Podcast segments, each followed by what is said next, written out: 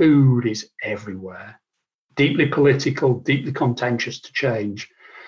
But this is a sector that the next 10 years will have to change radically to live, to adapt, and become resilient in a climate disrupted world.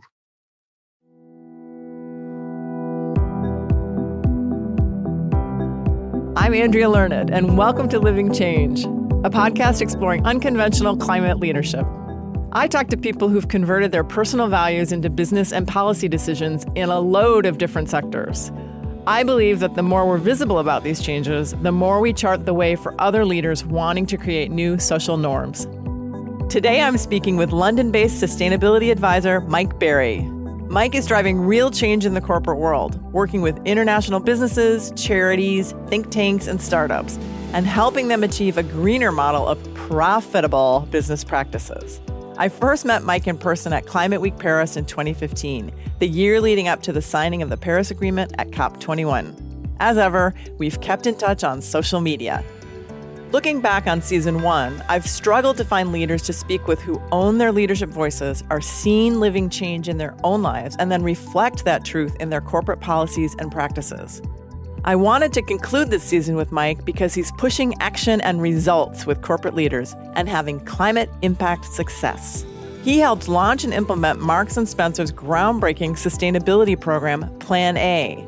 Because, as he'd say, there is no plan B for the one world we have. So we had to start there. Oh my goodness, we are going back into the depths of time. 2000, I joined Marks and Spencer 20 odd years ago and it's it was amazing. I was recruited then by the Gen Chief Financial Officer, Alison Reed, CFO. She said, Mike, confession to make, no one in the business really gives too much of a monkeys about environmental issues, but I do personally. I'm your sponsor on the board. Interestingly, one woman on a board of men who all look like me. There we are, bit learning there for us all. And she sponsored me and she said, took me under a, a wing and said, Look, Mike, um, I'll give you air cover, I'll help you navigate around the business, but you have no line manager and no budget. You sink or swim, get out there and sort this green stuff out. Wow. And that's what I did with a good friend, Roland Hill, who'd been in M&S 20 or 30 years. And we sort of started to build um, uh, confidence in the business that we could do something better. Uh, brought lots of things together, listened to a lot of people, built a plan, brilliant chief exec Sir Stuart Rose came into the business to save it from takeover and said, I want to be the world's best on this. Wow. Go do. Mm-hmm. So we went from one extreme to another literally overnight, developed and launched something called Plan A because there is no plan B for the one planet. We've got 100 commitments in 100 days, 17 versions written and bought, bought into by the business. And when you look back to 2007 when we launched it, it sort of saw the future. Mm. So we didn't call it Scope 3, but we said we have to take responsibility for the supply chains that make our products several billion things, clothing, mm-hmm. food items that M&S sells every year, and 32 million customers and how they use them. So we didn't call it Scope 3, but we were stepping forward. We saw a business case. This had to make sense for the business in terms of efficiency, motivation for its people, differentiation of its brands, resilience in its supply chain, and ultimately bringing new products and services to the marketplace. So we saw that coming. We saw that need for integration. So everybody did it. And even when I was director of the business reporting to the chief exec, I never had a, more than a team of 10 reporting to be in the centre out of 83,000 colleagues because it had to be owned by everybody, not by the specialists.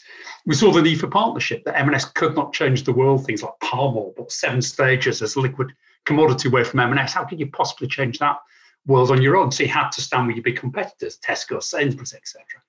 So much of what we call best practice now, we saw. Not saying we were perfect, as I've got grey hair for a reason.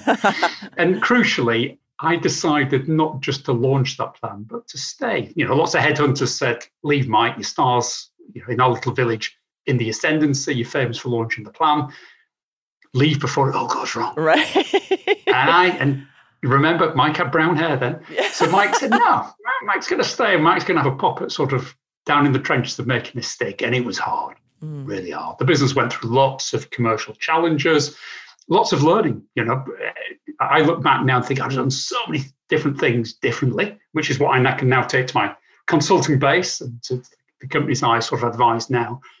But we learned from doing, and I'm really glad I stayed to see that through as well.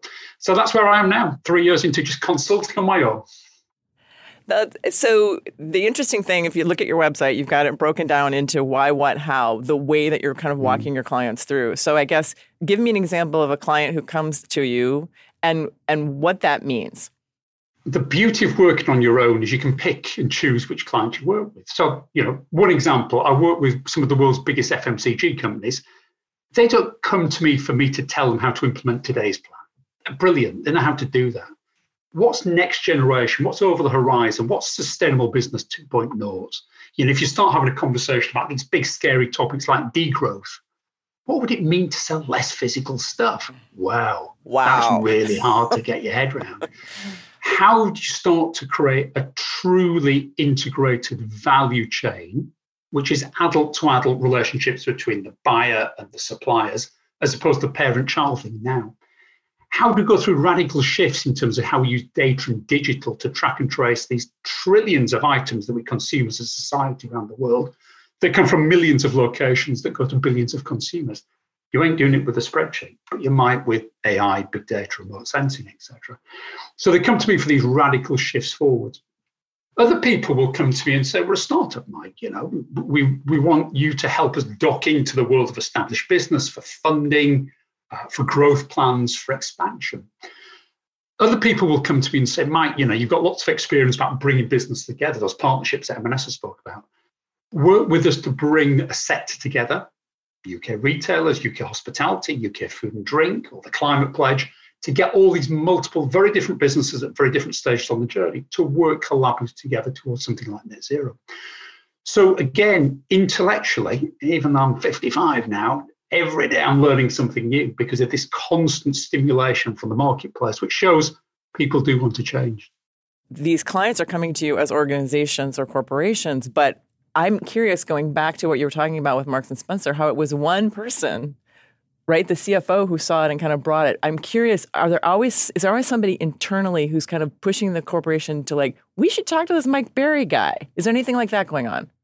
So so yes and no. So what you've got now, 15 years on from when M&S launched Plan A, is there's much more coherency in much more big businesses that they need to do at least some of this, let's call it ESG, because that's what most businesses are doing, ESG. Yep. yep. Which I'm slightly sniffy about. It's risk, it's compliance, it's the Billy Basics. It's not sustainable business as we want it to be. But there's a board level sponsor, there's a head of, there's a director, there's a chief sustainability officer. So gone are the days when sort of a loose cannon like I could bumble around the business building a little guerrilla army to change it from within. I don't think that's really happening now. Okay.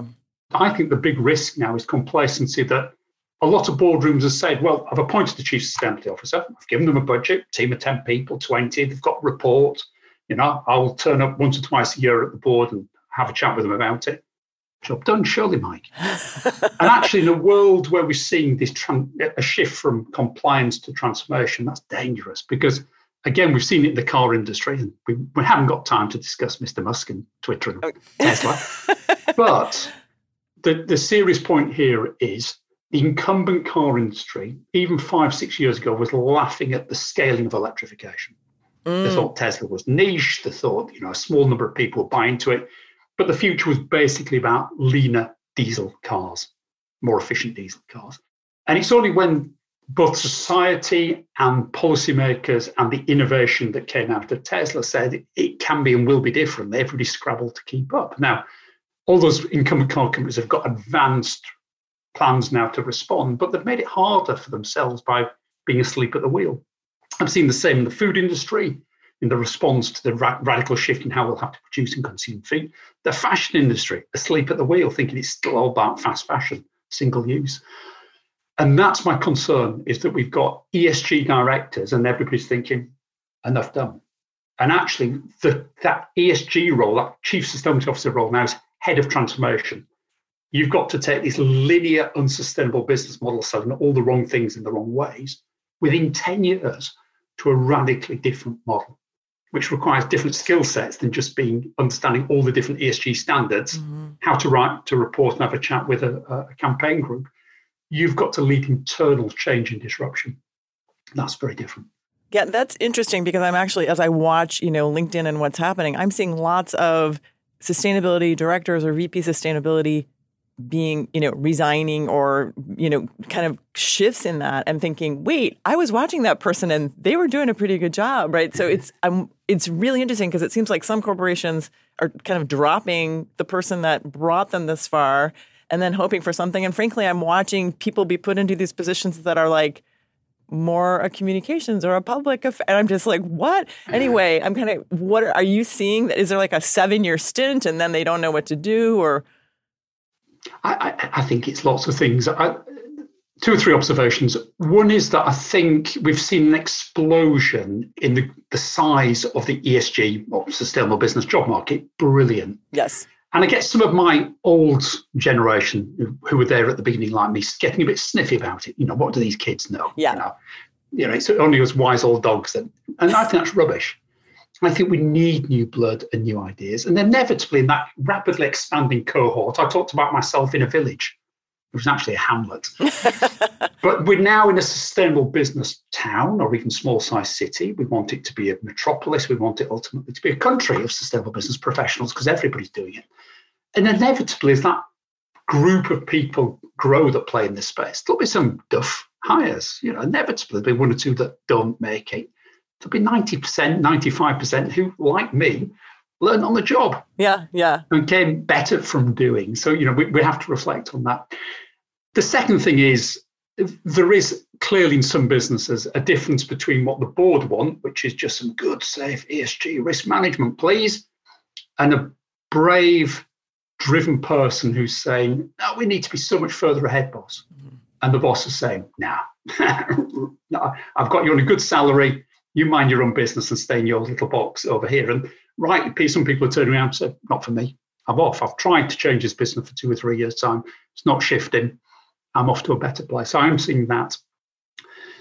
But I'm also seeing then on the more positive side, more and more people on LinkedIn who've got had a core commercial profession, been in HR or finance or marketing, procurement, you name it, and are now coming not just to people like me, but many other entities and saying, Tell me about the sustainability thing. Oh. I want to ah. make a difference. Okay. I've just spent 20 years trying to flog more stuff.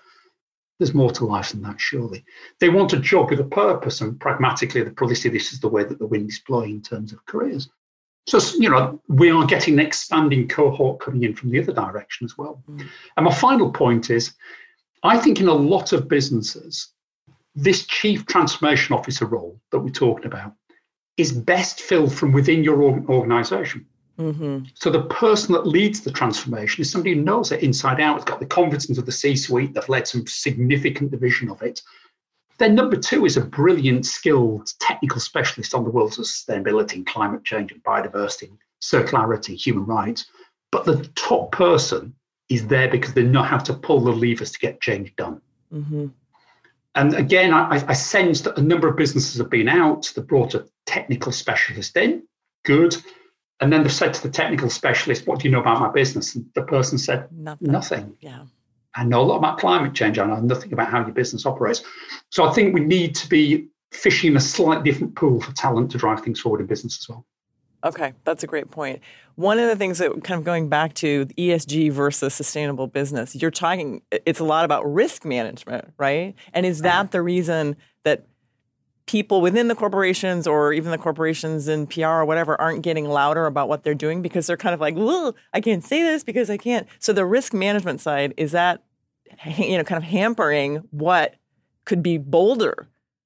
Yes, and and, and I, I think it's again because most C-suites look like me, old white grey-haired fellas, don't we? So we know what we know. and We've been around for 30, 40 years, and you know it's exactly the same as happened with digital transformation. These are the people that were running Blockbuster when Netflix was, you know, rushing past them. These were the people that were running physical retailers when Amazon, Google were coming from nowhere to disrupt them.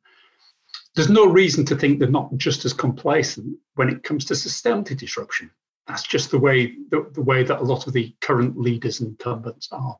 So I do think there's a significant risk management compliance mentality in the C-suite. Okay. Now, the amount of stuff you have to comply with is much larger than even three years ago. New regulations in Europe, in the UK, SEC in the States. You've just got to fill more forms in, more booklets. Mm-hmm. But that in itself is dangerous. Because again, if you dissect the world of Tesla, to draw an example, against most ESG metrics, and we're on to sort of a, a Musk preoccupation here, it scores poorly. Mm-hmm. And that's partly because it ain't great on some things like labor rights and human rights and water in the way that it probably is through climate because it's pushing electric electrification. But there is a risk we become so obsessed with meeting all these standards and this alphabet soup of, of, of, of compliance. We get ever bigger reports, and that breeds complacency in the boardroom to say, well, I'm not at risk. Mm-hmm. And you're a meat business, and suddenly there's these not just plant based alternatives, but the emergence of cellular laboratory grown cultivated meat. It's mm-hmm. probably five years away from being a real scale disruptor of the marketplace, mm-hmm. but it will come. It will come. And I think, uh, uh, you know, we've got a meat industry globally that generally is still in the foothills of doing a little bit of scope three measurement, mm-hmm. not reporting it publicly, not setting a goal to reduce it, not experimenting in these radically different ways we'll be consuming protein in the future. Mm-hmm. So that's the next wave of disruption in that in a complacent marketplace. Before we continue with the conversation, I wanted to tell you about a podcast I love, An Honorable Profession. Brought to you by the team at New Deal, it's the go to podcast for learning about the rising stars in American politics. Past guests include Pete Buttigieg, Jason Kander, Senator Alex Padilla, and Mandela Barnes. These leaders share their innovative policy ideas as well as their inspiring stories about their path into public office. In a world of soundbites and attack ads, an honorable profession is a thoughtful conversation from the front lines of American democracy. I love finding conversations that give me hope that we can address climate change and the policy challenges of our time. Tune in to learn more and listen to An Honorable Profession everywhere podcasts are found.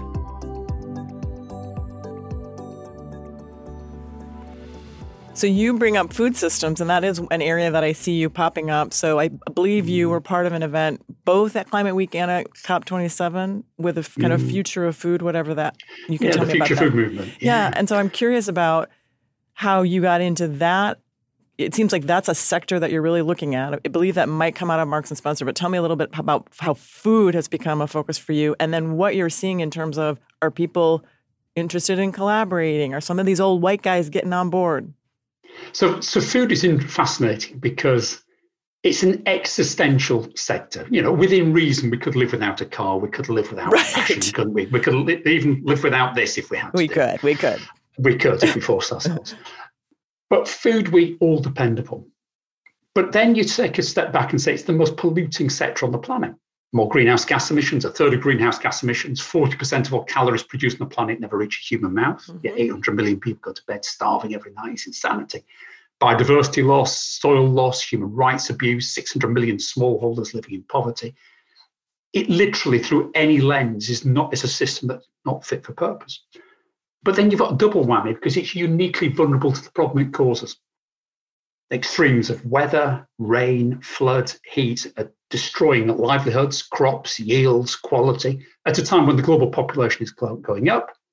And yet we're sat there as well with war in Ukraine, reminding us that the energy system can be weaponized, mm. so can the food system. Mm-hmm. And again, I think we are hugely complacent on a geopolitical basis about the control of not just old fashioned fossil fuel assets, mm-hmm but who makes the solar panels, who makes wind, who's got the critical metals out there that we need, and who's got food, who's got the wheat, and who's got the water to produce it. Mm-hmm.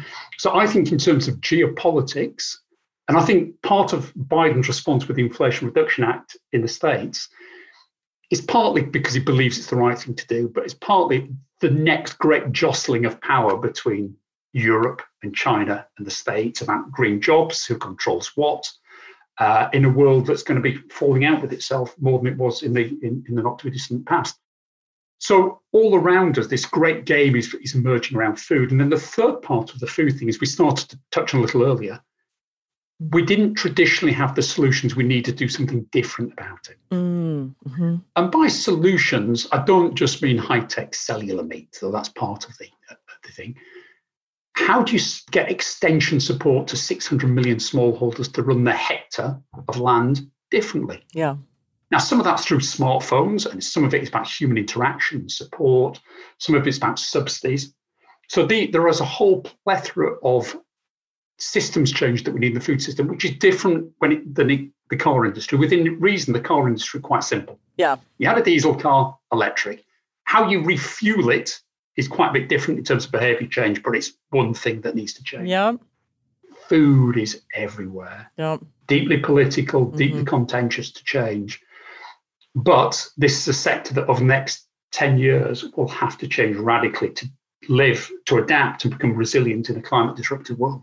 Yeah. And it kind of going back to talking about scope three and just corporations sort of now going, oh, scope three or whatever stage they're at, the food, that's the thing for me in terms of climate influence, right? That's my umbrella. And, the, and then also in terms of living change, like what if more corporate leaders were kind of public about eating less meat? Anyway, the scope three aspects of this and then the climate influence, I'm just kind of curious if you're seeing levers, like if, you know, if, if more corporations came out and said we're going to move to a plant-based i mean how could we get this rolling so that the corporations have some impact on government and vice versa to move this yeah. forward more quickly?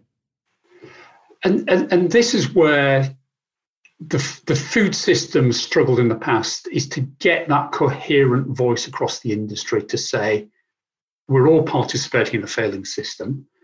None of us can change it on our own even the world's biggest food companies. We all need to work together on this we need then a collective conversation with politicians who I think generally are very complacent about the food system. Yes. I don't think many political leaders spend much time thinking about food. Agreed. Um, certainly in Western marketplaces.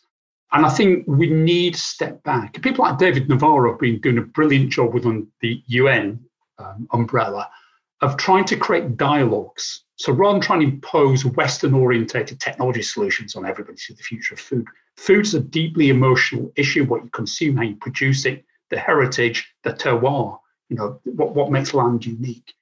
And yet, no one is, is, is sort of gathering people together for that big conversation. They're having conversations about individual issues mm-hmm. palm oil, soy, yep. plastics, important, all of them. Mm-hmm but they're all less than the sum of the parts. So, what would it take to break out of that complacency? To really, what would it take? What would you in a dream see in all of your observation and your collaborations?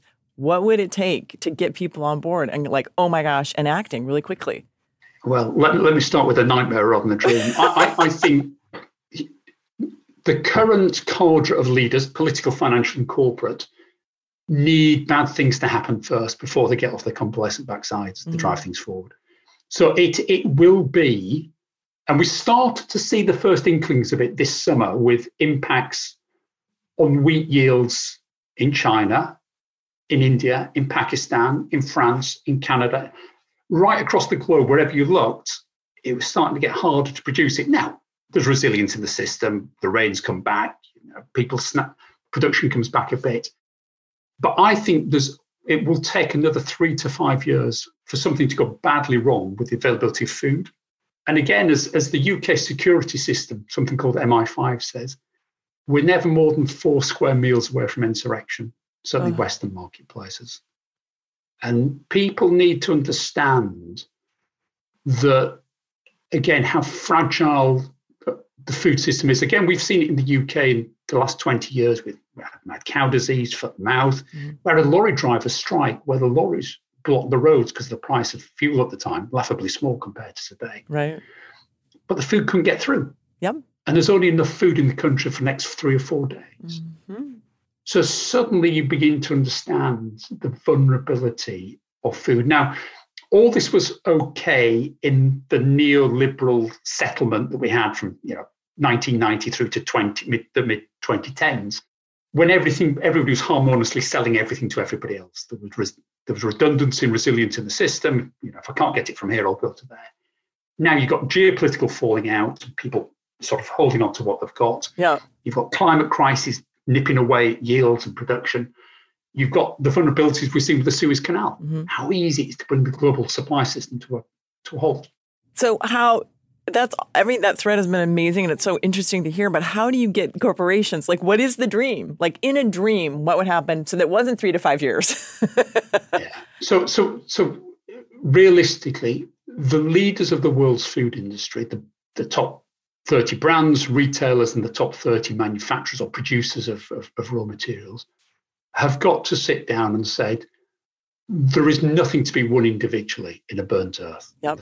Not in any system, but I love the food system. Mm-hmm. We need to get in a room. Now, there's been partly that sort of happened at COP27. It started to happen very tentatively. Yep. It started, it happened t- tentatively at Davos with the World Economic Forum. It's happened at the Consumer Goods Forum, where I did a lot of work with with M&S. hmm But it's still single issue. It's Yep. not this systems. Now, the scary thing about systems is that we've grown up in this atomized neoliberal system where you stick to your knitting. You're specialist. Yes. You yes. Do that.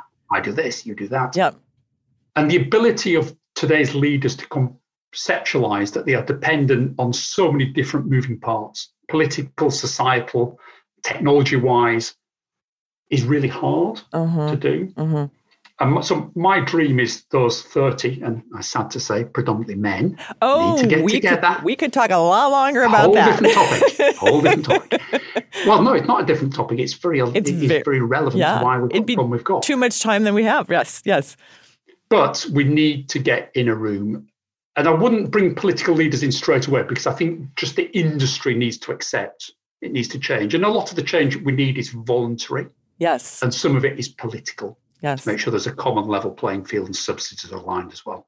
So we've got to get going. But are, do you feel that the conversations that you're having on LinkedIn, are you starting to, is your influence starting to get people talking? And are you somebody that people are sort of circling to help potentially break this logjam on this topic? Is there hope? I, I see lots of conversations now on LinkedIn. Again, Great. you know, it's I see it's so much better than it was, and I think for most business professionals now, you can get a very good, coherent discussion going on there. Great. But it's a discussion. It Mhm. is not the place where decisions are ultimately made. Yep. And I've mentioned places like Davos and the Consumer Goods Forum and COP27, COP28 to come. That's where we need the official convening and the official commitment to change. So I would like to continue this conversation because I would like to understand what needs to happen and see if we can get more people to work together to make that happen at COP28. and it, and it does. And as I think you know, there was the, the food systems tent in COP27.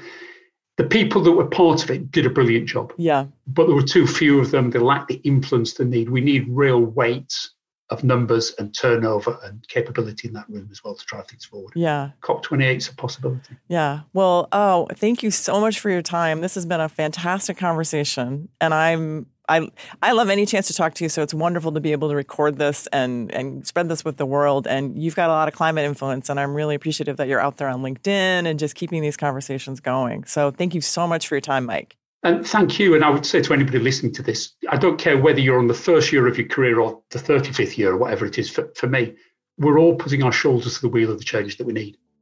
And we've all got to work together to get it. And again, there's, there's a, occasionally a few little egos out there of individuals who want to be bigger and more prominent than others.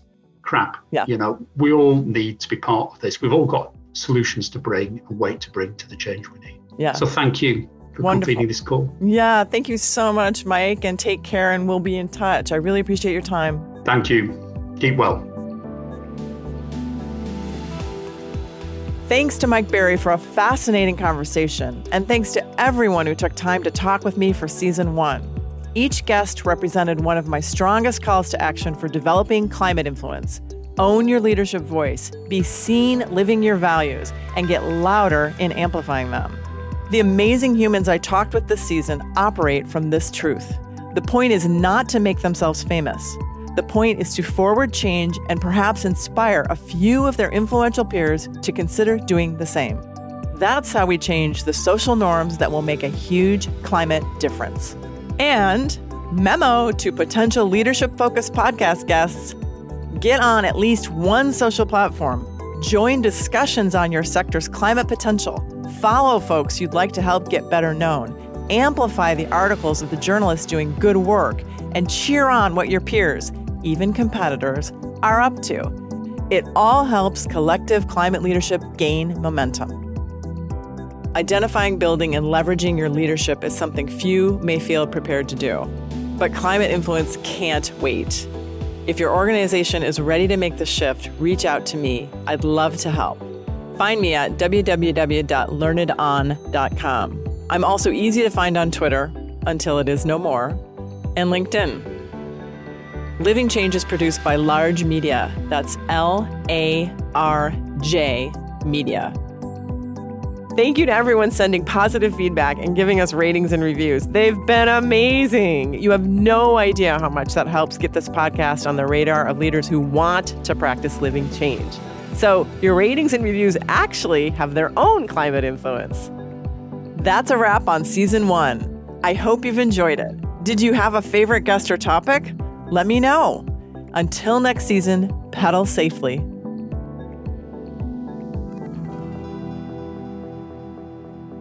One last thing. As we prep for season two, I wanted to share that Jeremy Goldberg, Microsoft's worldwide director of critical infrastructure, and I will be talking this summer. And his podcast, The Future of Infrastructure, explores the humanity behind today's infrastructure projects through conversations with dynamic leaders getting stuff done. Jeremy talks with public servants, philanthropists, artists, and placemakers who are dedicated to the public interest. Sounds like a show that lines up nicely with what Living Change is amplifying on climate action leadership, doesn't it? Listen to the future of infrastructure to learn about building things and planning for the future while putting people first. Jeremy and I will share our conversation via our social channels.